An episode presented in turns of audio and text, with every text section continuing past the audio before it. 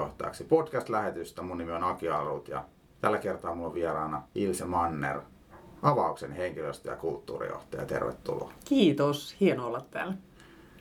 Toukokuu on vaihtunut kesäkuuhun. Miten, mm.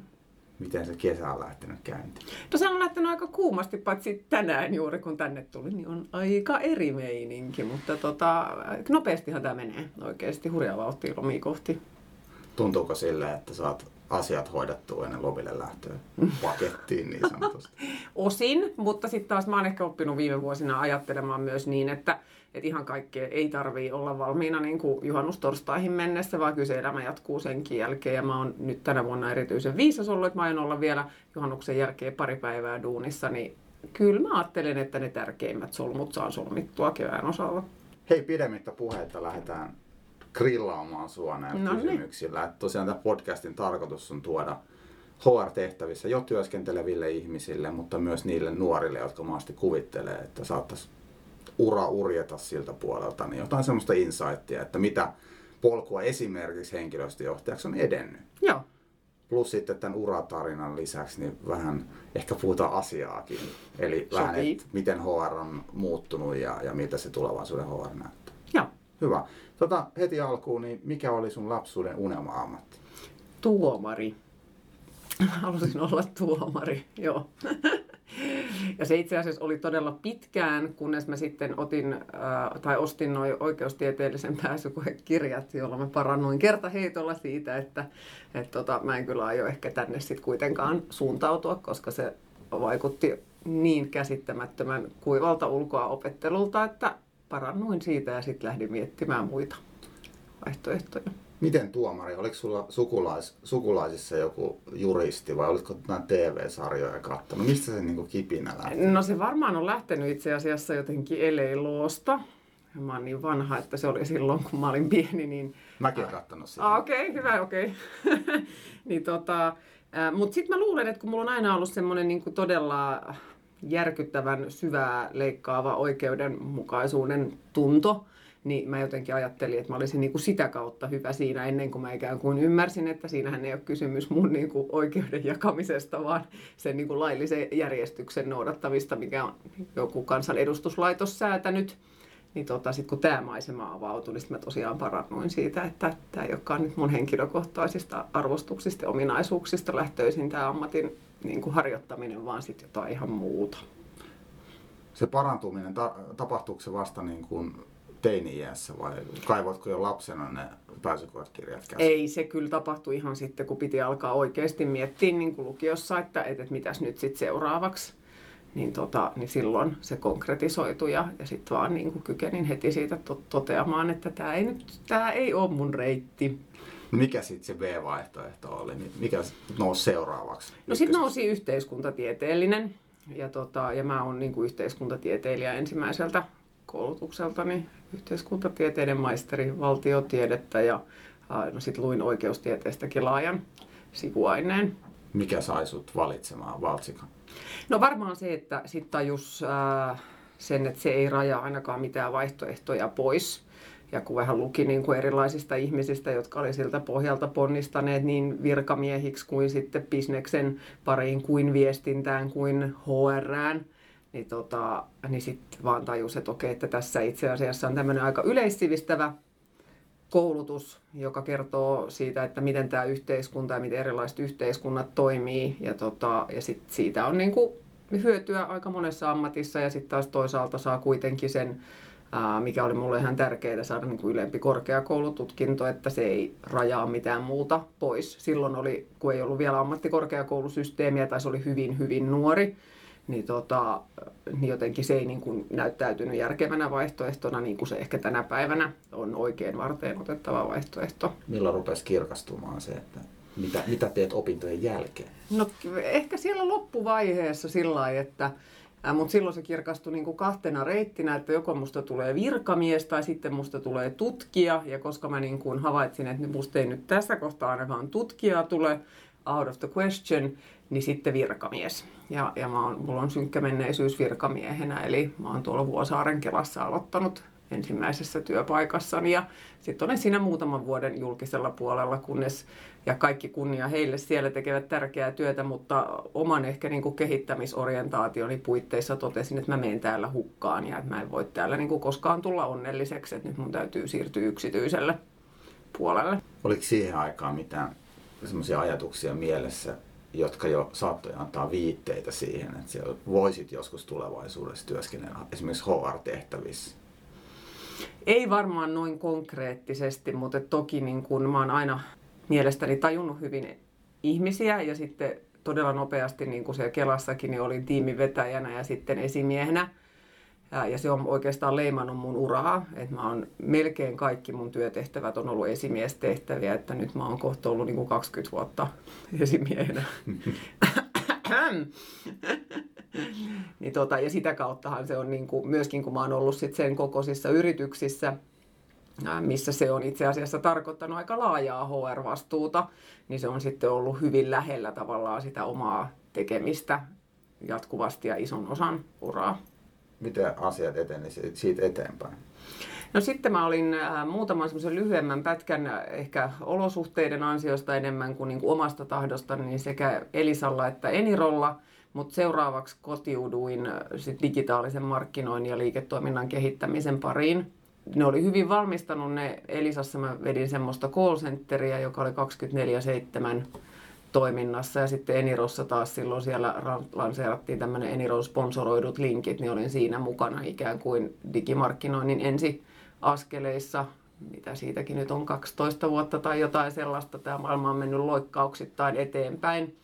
Ja sitten menin tosiaan, ää, voisiko sanoa tämmöiseen niin kuin digitaalisen markkinoinnin korkeakouluun ja ehkä tämmöiseen niin kuin modernin liiketoiminnan kehittämisen korkeakouluun seuraavaksi Luksukselle. Ja siellä toimittiin Nokian kanssa, niin, niin se oli niin kuin ihan käsittämättömän eri peli kuin mikään muu, mihin olisi voinut oikeastaan ländätä. Ja olen siitä kiitollinen, mutta oli tietysti aika hurjaa aikaa, että oppimiskäyrä oli ihan niin kuin kohdillaan ja, ja niin kuin mä oon sanonut, tämmöistä termiä käyttääkseni, että ehkä oli tämmöinen niin kuin hätäkakka noin puoli vuotta, koska oli jatkuvasti sellainen olo, että Aa, mä en tiedä mitä tässä tapahtuu ja mitä mun pitäisi tehdä. Ja ensimmäisenä päivänä vaan asiakaspalaveriin ja siitä se sitten lähti, mutta jotenkin äh, mä oon ehkä aina, se on niin yksi sellainen asia luonteen puolesta ja varmaan sitten äh, jotenkin työtehtävätkin niin kuin, kertoo siitä omaa lukua, että mä oon aina kiinnostanut uudet asiat ja sellaiset asiat, joita mä en vielä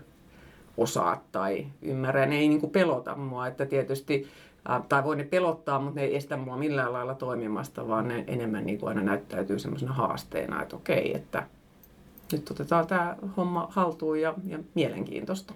Itse kattelin sun LinkedIn-profiili ennen kuin tulit tänne haastatteluun, niin tavallaan tuntui tietyllä tavalla epätodennäköiseltä urapolulta yhteiskuntatieteilijä, mm. yhteiskuntatieteilijä vuosituhannen vaihteen jälkeen mm. digitaalisten palveluiden parissa. No. Koit sä itse jotenkin sen, että et, oliko se jotenkin erilainen profiililta sitten siinä maailmassa kuin monet muut vai, vai no, oliko se muita sun kaltaisia? Oli. Siis mehän jossain vaiheessa vedettiin meidän tota New Businesstä äh, mun ihana kollegani, joka on humanisti ja minä ja, ja mä tunnen aika paljon humanisteja, jotka toimii digitaalisen markkinoinnin parissa. Että tota, et ei, ei tavallaan. Musta se on oikeastaan aika hieno tausta tähän maailmaan, joka kuitenkin, okei, okay, se on niin kuin hyvin teknologinen, mutta toisaaltahan kysymys on siitä, että miten tavoitetaan ihminen, miten puhutaan ihmiselle, miten palvellaan ihmistä. Ja, ja siihen nämä tämmöiset niin humaanimmat koulutukset on ihan onnen omiaan, koska sulla on se ymmärrys vähän toisella tasolla, kun jos sä tuut kenties pelkästään teknologian parista. Ja plus se, että mun niin kuin ajatteluun on aina liittynyt voimakkaasti myös digitaalisuudessa sit se yhteiskunnallinen taso, että mitä tämä kaikki oikeasti sit merkitsee vähän isommassa kuvassa kuvaa siinä, että saako joku nyt niin kuin klikkaamalla paidan itselleen. Aika monta lahjakkuutta menetetään sinne virkamiesuralle sitten niin. varmaan yhteiskuntatieteilijöistä. Että, no, niin toivottavasti yhä useampi uskaltaa ottaa sellaisen suunnan, niin. mikä sä otit silloin. Luksuksella olit, sitten olit Starcutilla töissä ja Joo. Zeelandilla. Aikamoinen niin ralli oli kyllä. Kyllä.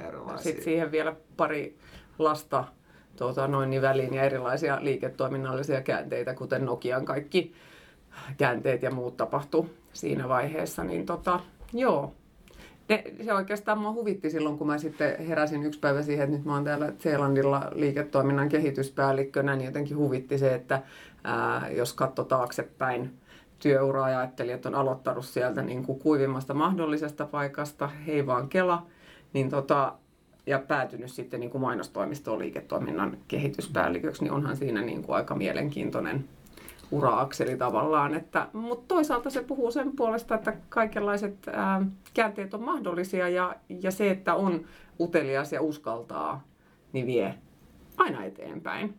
Mainitsit aiemmin, että sä oot ollut lähes aina, jos nyt näin voi mm. sanoa, työuralla esimiestehtävissä. Niin, ja nimenomaan olet aika haastaviakin porukoita Kyllä. johtanut, koska asiantuntijat ovat tunnetusti niistä haastavinta jengiä. Niin minkälaisia oppeja saat esimiestyöstä hankkinut? Mitkä, onko sulle syntynyt sellaisia selkeitä periaatteita, mitä sä oot niin kuin myöhemmässä vaiheessa sit pyrkinyt noudattaa, kun olet johtamistehtävissä toiminut?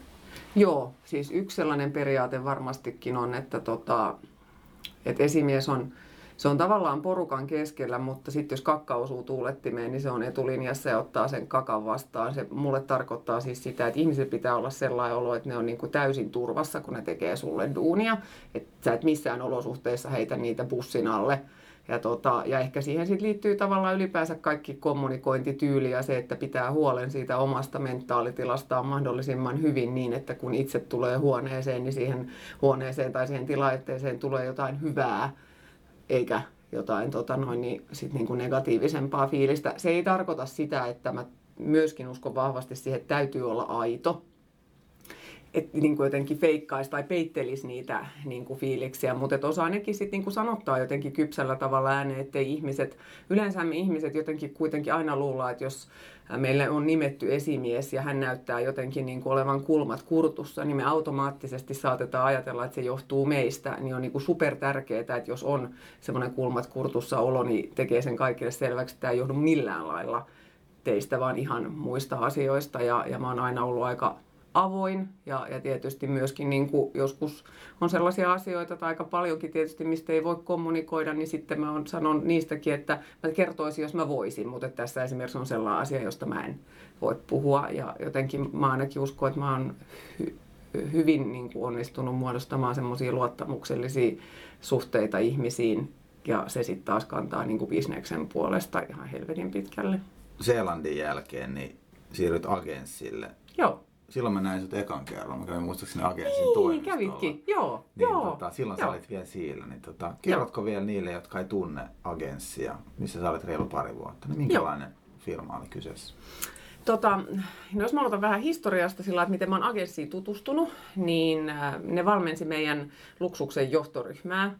Ja tota, jotenkin se heidän tyylinsä oli todella ää, äh, tuloksekas, niinpä että se firma jäi siitä tosi rakkaaksi ja läheiseksi tavallaan. Meillä oli tietysti aika pitkä prosessikin siinä, mutta on muuten niin agenssi, onkohan ne nyt reippaasti yli parikymmentä vuotta tehneet en, ennen kaikkea niin kuin muutos, muutokseen tähtäävää valmennustyötä ja, ja fasilitointia. Ja se on ollut mulle semmoinen niin kuin ryhmädynamiikan ymmärtämisen ja opiskelun korkeakoulu, koska ne ihmiset ovat vain niin kuin käsittämättömän korkeatasoisia siinä ja, ja jotenkin silleen työympäristönä tietysti sit kans aivan ainutlaatuinen, koska tehdään ihmisten kanssa töitä, niin, niin myös sit se niin porukka siellä jotenkin todella toisiaan tukevaa ja, ja avoimuus ja kaikki tällainen asioiden käsittely niin ihan omalla tasollaan. Ja ihana nähdä, että ne niin kuin edelleen tuolla hienosti porskuttavat eteenpäin, että nyt siellä on uusi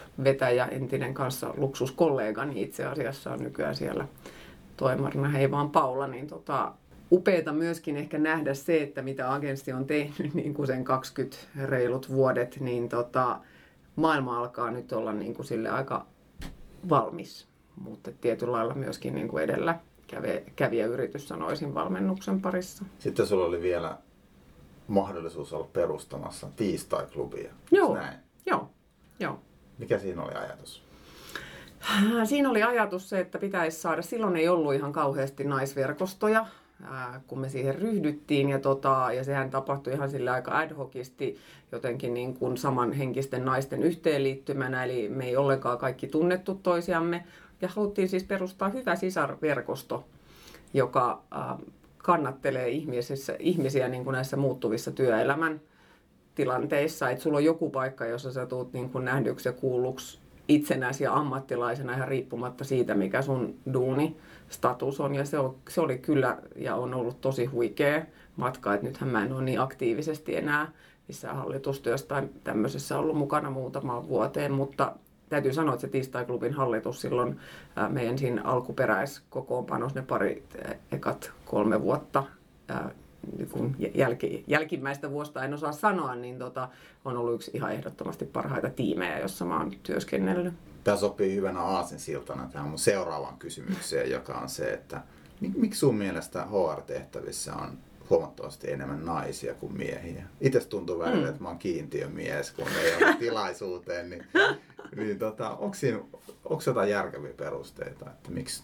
miksi naiset hakeutuvat enemmän kuin miehet näihin HR-tehtäviin? Tekisi tietysti kaikenlaiset kliseet niin kuin pomppaa, pomppaa heti mieleen, mutta en mä sitten, että mä en ole niin koskaan oikeastaan tota kauhean syvällisesti pohtinut, että, että mikä siihen sitten lopulta on syynä muuta kuin ehkä se, että se on jotenkin perinteinen niin kuin naisten ammatti. Vähän sama kuin tuolla ei kauheasti ole asfalttihommissa sitten taas naisia tyyppisesti. Että toi voisikin olla ihan kiinnostava oikeasti vähän pureksia, että mikä siihen vielä nytkin vaikuttaa. Kun sitten taas toisaalta, että jos mennään tuonne korporaatiomaailmaan, niin siellähän on taas miehiä. Et, et me ollaan niin kuin, tämmöisessä pienempien, ja toki siellä korporaatioskin on naisia, mutta siellä se alkaa aika monipuolistumaan mm. se skaala, että tälleen niin kuin pienemmissä tai keskisuurissa yrityksissä, niin ne on varmaan naisia. Eikö se kiinnosta miehiä? Mitä sä itse ajat? Se, jonkin verran miesten kanssa puhunut tästä aiheesta, Joo. niin jotenkin se edelleen nähdään, että jotenkin HR on älyttömän pehmeää. Niin jotenkin. Että Käsittämätöntä. Siis semmoista vähän pullamössö, niin kuin, että, että, miehen tehtävänä on niin kuin, olla rahojen kanssa tekemisissä niin kuin piinkovina ammattilaisina. Että jotenkin, että se on niin. nöyryyttävää mennä mm. tekemään. No mä oon sitten heille sanonut, että he on, he on ehkä ymmärtänyt väärin nämä asiat. Mm. Mä LinkedInissä keskustelin yhden naisen kanssa, joka sitten taas, Joo. hän totesi, että heidän yritys, joka, joka toimii Aasiassa, Joo. niin he ottaa ja teknologia-alalla, mm. ottaa nimenomaan businesspartnereiksi, HR-businesspartnereiksi miehiä, Joo. joilla on insinöörin tausta. Just.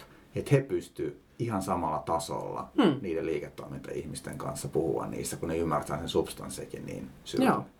Musta se oli hauska osoitus siitä, että niin kuin, et mm. miettii vaikka joku Kiina, mm.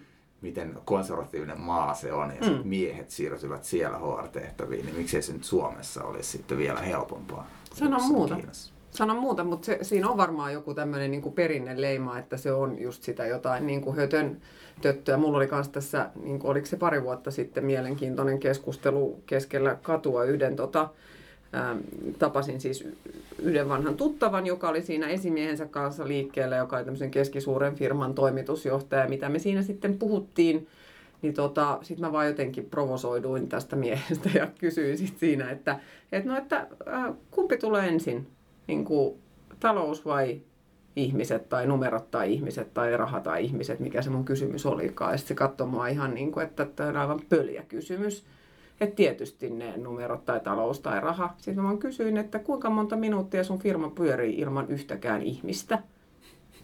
Jonka jälkeen tietysti oli aika hiljasta ja toivoteltiin vaan hyvät päivänjatkot. Mutta tämä on just se juttu ja varsinkin, että jos me pyöritetään niin asiantuntijoista koostuvia yrityksiä. Täälläkin jos nämä teidän ihmiset ei tule huomenna duuniin, ei ole mitään firmaa. Se on ne ihmiset, niin, niin tavallaan se on jotenkin niin absurdi lähtökohta, että mistä helkkarista ne numerot syntyy, kun ne syntyy tästä. Tämä on niin kuin tämä business. Kyllä. Ja nythän puhutaan paljon siitä, että HR pitäisi tuntea mm. paremmin numerot. Mm. Niin mä oon sitten kääntänyt sen niin, että edelleen tärkeää on ymmärtää, mitä siellä lukujen takana on. Kyllä koska se ei auta, että me ymmärretään ne luvut, jos me ymmärretään vaikka esimerkiksi sitä, että miten joku motivaatio vaikuttaa tuottavuuteen. Just näin. Että ei ihminen ole kone, mitä voi niin piiskata tekemään yhä tehokkaammin töitä. Kyllä, kyllä. Joo, ja kukaan ei tee enemmän sen takia, että sille sanotaan, että sun pitää tehdä enemmän. Kävikö sun missään vaiheessa mieleen, mm. että sä voisit olla niin sanottu HR? En mä tiedä, tuskin mm. kukaan haluaa lokeroida itseään, mm. mutta niin kuin, kävikö sinulla sellainen fiilis jossain vaiheessa uralla, että olisi kiva niin oikeasti olla se HR jossain organisaatiossa? Joo, sitten rupesi tuolla niin kuin, äh, siellä Zeelandissa alkoi tulla sellainen olo, äh, että, tota, että tässä voisi nyt olla äh, niin kuin se seuraava steppi siis ihan siinä mielessä, että mä olin ähm, yhdessä asiakkuudessa mukana, jossa sitten mulle tuli oikein tämmöinen valaistuksenomainen hetki, että mä ymmärsin tavallaan, että, että tiettyjä muutoksia olisi pitänyt sen niin kuin asiakkaan tehdä, ja mä tajusin, että ne ei pysty tekemään niitä, koska niiden johtoryhmä yksinkertaisesti ei toimi sillä yhteen, että tavallaan sen bisneksen niin kuin muuttamisen mahdollisuus olisi olemassa muuta kuin ehkä niin kuin 5 prosenttisesti. Ja sitten tuli sellainen olo, että mun on pakko päästä semmoiselle puolelle, että mä ymmärrän, että miten oikeasti voitaisiin niin kuin ihan aidosti lihallistaa tämä hienoissa PowerPointeissa oleva muutos, josta on tämmöiset eurot laskettu ja, ja tämä tapahtuu, kun jos ei ne ihmiset muuta jotain, niin ei tapahdu yhtään mitään. Ja, tota, ja siinä oli tavallaan se sykäys niin kuin sille puolelle, että, että liiketoiminnan kehittämisestä niin kuin PowerPoint- ja suunnitelmatasolla niin siihen, että miten se sitten ihan oikeasti voitaisiin niin kuin tehdä. Ja avauksesta tuli sitten viime vuonna se testilaboratorio, missä pääsit testaamaan näitä sun ajatuksia sitten ihan käytännössä. Niin joo, ja se onkin ollut tosi mielenkiintoinen tota, paikka, niin kuin yksi ihminen mulle sanoi, että, että sä oot mennyt vaikeimpaan mahdolliseen paikkaan, varmaan tarkoittaa sitä, että tosi kilpailtuja ihmisiä ja nopeasti muuttuva toimiala ja sitten toisaalta yritys, joka on niin kuin tietynlaisessa vaiheessa omassa elinkaaressaan, niin tota, mitä, mitä siellä nyt on sitten ikään kuin kyennyt sinne viemään, niin on tietysti voinut viedä paljon hyviä juttuja, mutta että sanotaanko näin, osa asioistahan vaikuttaa ehkä verrattain nopeasti, mutta aika moni asia sitten, jos otetaan niin kuin ihminen vakavasti, niin ei ihan niin kuin hetkessä tapahdu. Ja silloin kun eletään voimakkaasti muuttuvassa ympäristössä, niin pitää myöskin niin kuin tavallaan asettaa se oma odotustaso, ja nyt puhun nimenomaan itsestäni, niin oma odotustaso sitten tiettyyn kohtaan, koska ihan kaikkea ei pysty niin kuin tekemään heti ja, ja, ja näin poispäin, että täytyy kuitenkin kunnioittaa sitä bisnestä ja yrityksen historiaa. Ja mä muutenkin olen sitä mieltä, että täytyy jotenkin olla tietoinen siitä niin johtamisessa kuin sit henkilöstöjohtamisessa, niin tavallaan siitä kontekstista ja maailmasta, jossa se yritys yrittää jotain aikaan saada, eikä niin, että olisi jotain autuaksi tekevää reseptiä, että kun näin teet, niin sitten aina hyviä asioita seuraa. Se on mun mielestä vähenevässä määrin totta, ja sen takia mä itse asiassa ajattelen just, että esimerkiksi henkilöstöjohtamisen kenttä on murroksessa, että ei, mä en itse usko siihen ja, ja, ja haluaisin, että joku yrittäisi mut siitä vakuuttaa, että on ikään kuin jotain reseptejä, että kun teet näin, niin sitten tulee hyvä. Ei, ei se pitää jotenkin ottaa niin kuin vähän myöskin ground up se että mikä tässä nyt olisi se niin kuin oikea juttu meidän ihmisille, meidän yritykselle, sille mitä me yritetään nyt saavuttaa. Kasvufirmalla, niin kuin avauskin on, niin varmaan mm. rekrytoinnit on isossa roolissa. Että kyllä. löytää tekijöitä niihin projekteihin. Kyllä, kyllä. Ja, ja sitten toinen on varmasti se organisaatio, kulttuurin nurturointi mm. tai edelleen kehittäminen, niin, niin onko sulla ollut mahdollisuus siihen vaikuttaa? Onko se niin kuin onko se oikeasti sellainen asia, mitä suomalaisissa organisaatioissa tällä hetkellä sun näkemykset mukaan viedään eteenpäin? Joo, kyllä mä sanoisin, että omalta osaltani, ja kyllähän se niin kuin aika korostuneessa asemassa on, tosin mun mielestä vähän kulttuurikeskustelu, vaikka mun tittelikin tällä hetkellä on People and Culture, niin, niin se on sillä hiukan valheellista, että ei oikein olla käyty sitä niin kuin alustavaa keskustelua siitä, että mitä helvettiä se kulttuuri on. Ja, ja sehän ei ole jotain, siis mä en usko siihen, että me pystytään siitä ikään kuin pelkästään keskustelemaan ja sitten se muuttuu, mm. vaan se, se rakentuu niille prosesseille, sille systeemille, joka meillä yrityksenä on. Ja, ja se sitten vie meidän kulttuuria niin kuin mihin suuntaan se vie, mutta jos me halutaan kulttuuriin vaikuttaa tehokkaasti, niin meidän täytyy vaikuttaa niihin prosesseihin, mitä tässä yrityksessä on, jotka toisintaa joko sitten semmoista kulttuuria, jota me halutaan, tai sitten semmoista kulttuuria, mitä me ei haluta. Ja tämä ei ole ihan niin kuin yksinkertainen yhtälö, koska kulttuurista ajatellaan, että se on jotain muuta, mutta mitä? Ja, ja mä en taas ajattele ollenkaan niin. Kyllä, toi systeemi, systeeminen rakentaminen tavallaan niistä mm. lähtökohdista, niin se on vielä aika kaukana siitä perusajatuksesta, että, että meillä on se valtavastuu ja myös kyky muuttaa ihmisiä. Mm. Miettikää nyt tämänkin lähetyksen kuulijat, että kuinka vaikeaa sen oman puolison muuttaminen on siellä mm. kotona. Jos se on äärettömän vaikeaa, niin kuin meillä kaikille on, niin kuinka mm. todennäköisesti pystytään muuttaa sitä Minnaa tai Pekkaa siellä? Kyllä se, että miten me tehdään sinne systeemiin sit tarvittavia muutoksia saadaan se kulttuuri sitä kautta uudistumaan, niin se on sitten paljon todennäköisempi tie. Ei helppo Ky- eikä lyhyt tie kuitenkaan, Joo. Mutta, Joo. mutta se, että se keskittyy vaan siihen, että yritetään takoa järkeä ihmisten päähän, niin tota, se on aika vanha-aikaista ajattelua. Kyllä, tai sitten toisaalta, että keskitytään siihen, että meillä on tietysti tämmöiset niin fatboyt täällä tai pingispöytä tuolla tai näin poispäin, mm. niin, niin ne niin kuin kuorruttaa tavallaan sitä maailmaa, joka on kuitenkin sit todellisuudeltaan sen näköinen kuin mitä ne ikään kuin on ne systeemit ja prosessit siellä. Et tuskin ne nyt ketään niin kuin onnettomaksi tekee, mutta et ei me voida silloin puhua niin kuin strategisesta kulttuurin rakentamisesta, vaan, vaan se on ihan eri peli. Kyllä. Sä oot mainosmaailmassa työskennellä. Sä tiedät mm. myös sen, mitä se pystytään sillä kuoruttamisella tekemään, mutta se, että mm. puhutaan ihmisistä ja organisaation todellisuudesta, niin se on sitten väärä paikka. Kyllä, ja sitten tavallaan se, että mikä musta tuntuu, että aika usein unohtuu, on, on se arjen tason tärkeys. Että meidän täytyy niin kuin miettiä jotenkin nimenomaan asiantuntijaduuneissa, toivottavasti ihan kaikissa duuneissa sitä, että millaista se työnteko on. Koska jos se arki mättää, niin kuin monessa kohtaa, niin, niin se on sitten ihan sama, mitä me puhutaan siitä kulttuurista tai millaisia juhlia meillä on tai, tai mitä me ikinä tämmöistä niin tehdäänkään, kun sitten kun tehdään sitä faktista tulosta, niin sulla on sellainen olo, että mä en jaksa tai niin kuin, miksi tämä on näin ja miksi toi on noin ja miksi noi on tommosia ja tämmöistä niin kuin kaikkea. Et se, se on kuitenkin niin kuin bisneksen kannalta oikeasti mun mielestä se olennaisin taso. Hyvinvointi rakennetaan arjessa. Kyllä. Näin se menee. Henkilöstöjohtajan työssä, niin mikä on kaikkein palkitsevinta? Ää, ihmisten kanssa toimiminen ja se, että niin kuin näkee millainen merkitys sillä omalla työllä on niin kuin, sille ihan tavallaan, miten se nyt voisi sanoa, tämä kuulostaa heti kauhealta, Aa, mutta siis niin kuin ihan, ihan jokaiselle siis perustyypille, niin tota, se mua palkitsee, että jos, jos pystyy tekemään semmoisia asioita, jotka heille tavallaan on jotenkin järkeviä ja merkityksellisiä ja parantaa tota, sitä tekemisen niin kuin fiilistä ja tasoa ja uskoa ja kaikkea sellaista, niin, niin silloin tuntuu kyllä hyvältä. Ja tietysti se, että saa, saa kuulla sen, mikä ei ole aina ihan itsestään selvää. Onko mitään nurjia puolia, mitä olisi hyvä nostaa mm. esiin, niin että syntyisi mahdollisimman realistinen kuva näistä vastuullisista henkilöstöjohdon töistä? No kyllähän siihen liittyy, niin kuin ihmisten kanssa toimimiseen liittyy, niin mä oon karrikoiden sanonut, että aina kun toimit ihmisten kanssa, niin toimit ongelmien kanssa.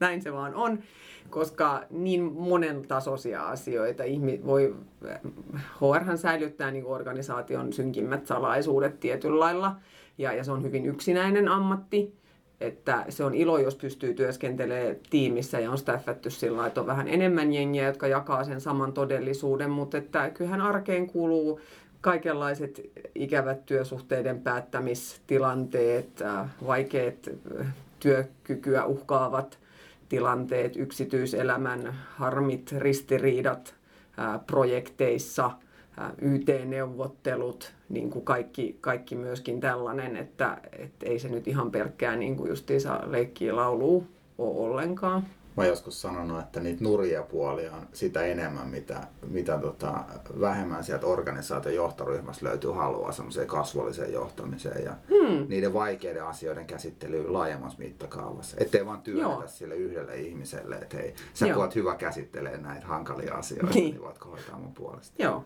Joo. Eihän HR saa olla mun mielestä sitä, että et, et tavallaan tehdään asioita ihmisten puolesta. Eikö se mm. ole enemmän sitä, että me opetetaan ne muut toimimaan yhä paremmin niissä asioissa, Parhaimmillaan.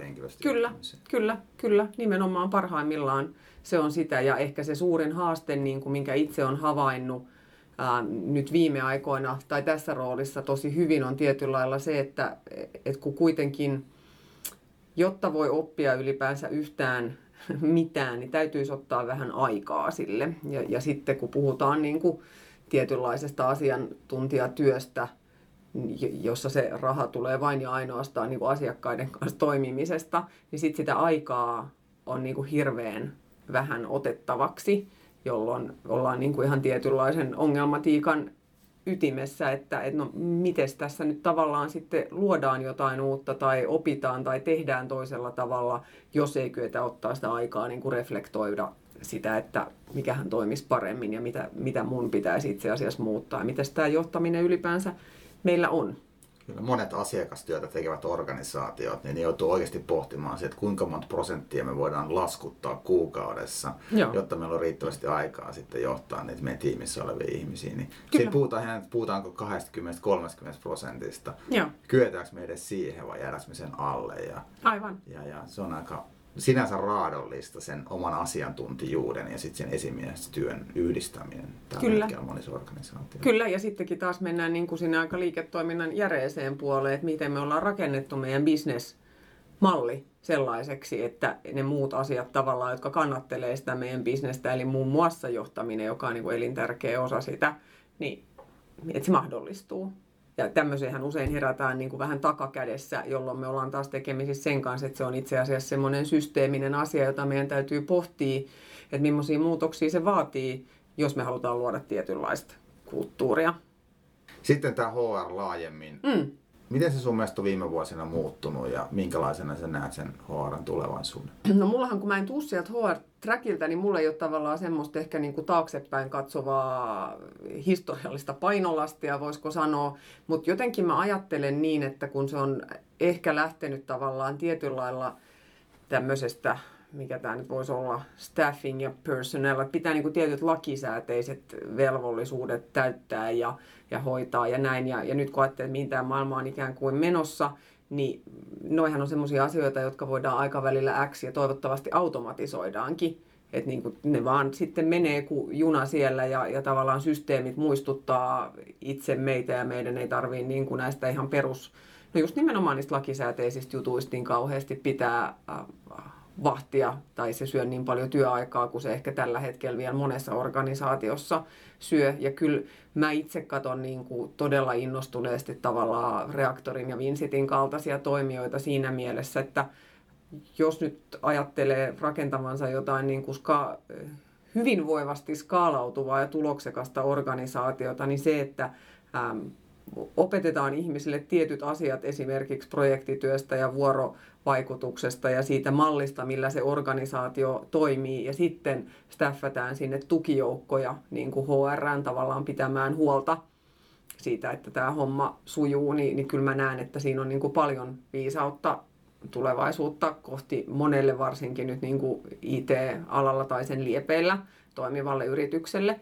Mutta taas sanoisin, että sitten se konteksti, että mitä nyt missäkin tarvitaan, mutta toivoisin, että äh, jotenkin mentäisiin siihen suuntaan, että HR saisi enemmän, enenevässä määrin niin kuin äänensä sillä kuuluviin, että mä aika paljon kuulen myös sitä, että ei osata perustella niin kuin jotenkin liiketoiminnan kielellä niitä asioita, mutta mä sanon, että aika monessa kohtaa on kuitenkin kysymys siitä, että itse asiassa liiketoiminnassa ei niin kuin kuulla sitä HRn liiketoiminnallista perustelua. Että se, se vielä jää johonkin tuohon niin kuin sumuun, että ihan kun se ei olisi totta tai, tai relevanttia, vaikka se olisi auki laskettua, että se on jotain kuitenkin kummallista.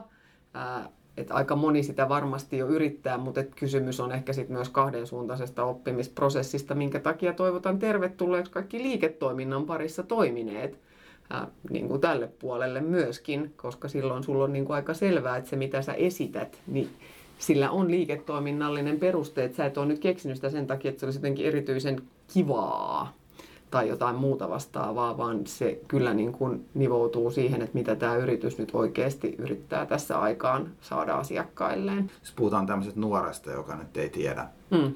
mitä hän tekee isona, mille trackille hän pyrkii mm. ohjautumaan, niin, niin mitkä olisi sun neuvot hänelle? Miksi kannattaisi hakea mahdollisesti HR-tehtäviä ja mitkä voisi olla sellaisia ensimmäisiä askeleita, mitä pitkin kannattaisi lähteä kulkemaan? No ensinnäkin mä voisin sanoa oman kokemuksen perusteella, että aloita nyt jostain. Että me, me johonkin, että tämä polku ei niin kuin mene sulta umpeen missään vaiheessa. Ja ehkä voi olla hyväkin, niin kuin, jos ei ole nyt ihan selvää, niin, niin kypsyä ää, ihmisenä ja ammattilaisena vähän eri toimialoilla. Mutta noin muuten mä ajattelen, että tämä on siis mun todellakin henkilökohtainen eikä mitenkään akateeminen mielipide, että kannattaa kyllä pitää huolta omasta henkisestä kehityksestä ja, ja kehityksestä ihmisenä ja olla hyvin laajasti kiinnostunut myöskin tästä maailmasta. Miksi näin? No siksi, että sit sä ymmärrät itseäsi ja sit sä ymmärrät tavallaan muita ihmisiä sitä kautta, että sä oot niin kuin laajasti kiinnostunut tästä maailmasta ja näet erilaisia, kuulet erilaisia perspektiivejä, etkä vaan vedä jossain tunnelissa. Ja sitten se taas toisaalta laajentaa sitä, että sulla on niin kuin mahdollisuus siir- tai käyttää tällaista opillista transferenssia erilaisten toimialojen yli ja, ja tieto alkaa siellä sun niin kuin päässä yhdistymään ja sitten sä ootkin lopulta aika monipuolinen pakkaus tavallaan minkä tahansa organisaation tai yrityksen käyttöön. Mutta sitten jos nyt on ihan niin kuin silleen sellainen olo, että haluan tässä HR-uralle tähdätä, niin kyllä varmaan kannattaa niin kuin hankkiutua rekrytointikonsultiksi siis johonkin rekrytoimaan. Helpoin träkki. Se on helpoin träkki ja sitten mm. taas toisaalta ää, ihan helvetin tärkeä träkki. Se ei ole mun nähdäkseni semmoinen juttu, joka tullaan niin kuin kovinkaan kätevästi automatisoimaan. Esimerkiksi tällaisissa yrityksissä, joissa kulttuuri on niin kuin iso sana, niin isot korporaatiot jätetään sikseen, mutta, mutta se kyllä niin kuin kasvattaa ja, ja monipuolistaa sitä omaa jotenkin ehkä näkemystä, jos pääsee semmoiseen yritykseen, vaikka joka niin kuin rekrytoi hyvin eri toimialoille tai näin, niin, niin siitä on, siinä on niin kuin varma, varma lähtöpaikka. Kyllä, ja kukaan ei tule kyseenalaistaa, että tekeekö se arvokasta työtä se niin. ihminen. Et se on, sekin on tärkeä juttu, että ihmiset Kyllä. kokee tekevänsä arvokasta työtä. Kyllä. Tuo on muuten mielenkiintoinen, kun sä annoit ymmärtää, että, että monipuolinen tausta hakee erilaisia mm. työ- ja oppimiskokemuksia. Että mä uskon, että nyt kun puhutaan paljon näistä disruptiivisista innovaatioista, mm. mitkä tulee sen oman toimialan ulkopuolelta, ja johtokin on, on nyt altistettu tälle mm, puheelle siitä, kyllä. niin mä toivon, että se ehkä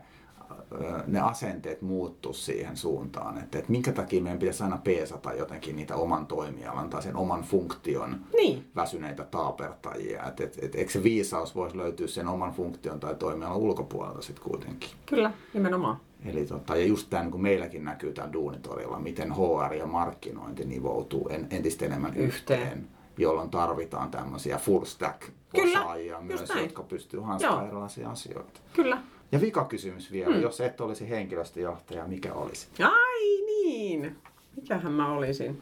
Tota, Onko se nyt salainen haave, on. mikä sä voit haluaa? Kirjailija. Ja ehkä mä vielä joku päivä onkin. Mulla on semmoinen haave, mä voin sen nyt tässä paljastaa, kun tämä tota noin niin, yleensähän ideat jollain lailla konkretisoituu, kun ne sanoo ääneen. Mutta mä haluaisin siis kirjoittaa kaikille meille mutta ehkä vähän silleen johtajat kohderyhmänä, ja jos tämä sua muuten Aki kutkuttaa, niin, niin sit voidaan jutella tästä vielä lisää. Mutta mä haluaisin kirjoittaa tämmöisen kirjan kuin Human Being, a Manual. Eli lähdettäisiin ihan evoluutiobiologiasta kertomaan tarina siitä, että mikä on ihminen ja, ja, mitä, ja miten sitä ihmistä sit ikään kuin tulisi kohdella. Eli myös johtaa, jotta tota noin, niin monet asiat mahdollisuus, koska mua hämmentää se, mä oon itse ihan niin kuin harrastaja evoluutiobiologi esimerkiksi ja, ja kehitysbiologiaa niin kuin kanssa opiskelen, koska se on niin äärettömän mielenkiintoista, mutta siis mehän ei tiedetä.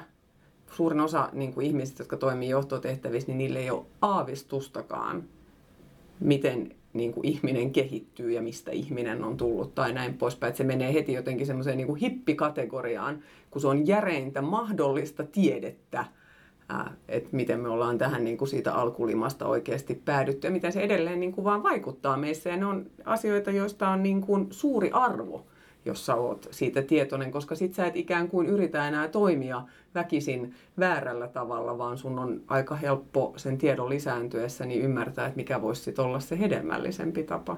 Niin semmoinen. Wow. Jos olisi parempi keli, niin voitaisiin mennä punaviinille ja jatkaa keskustelua Eliten terassille Ehdottomasti. asiasta. Tosi kiinnostava. Tämä oli Tie henkilöstöjohtajaksi podcast ja vieraana oli Ilse Manner, henkilöstö- ja kulttuurijohtaja avaukselta. Kiitos. Kiitos. Ilse ja kiitoksia kaikki kuulijat myös.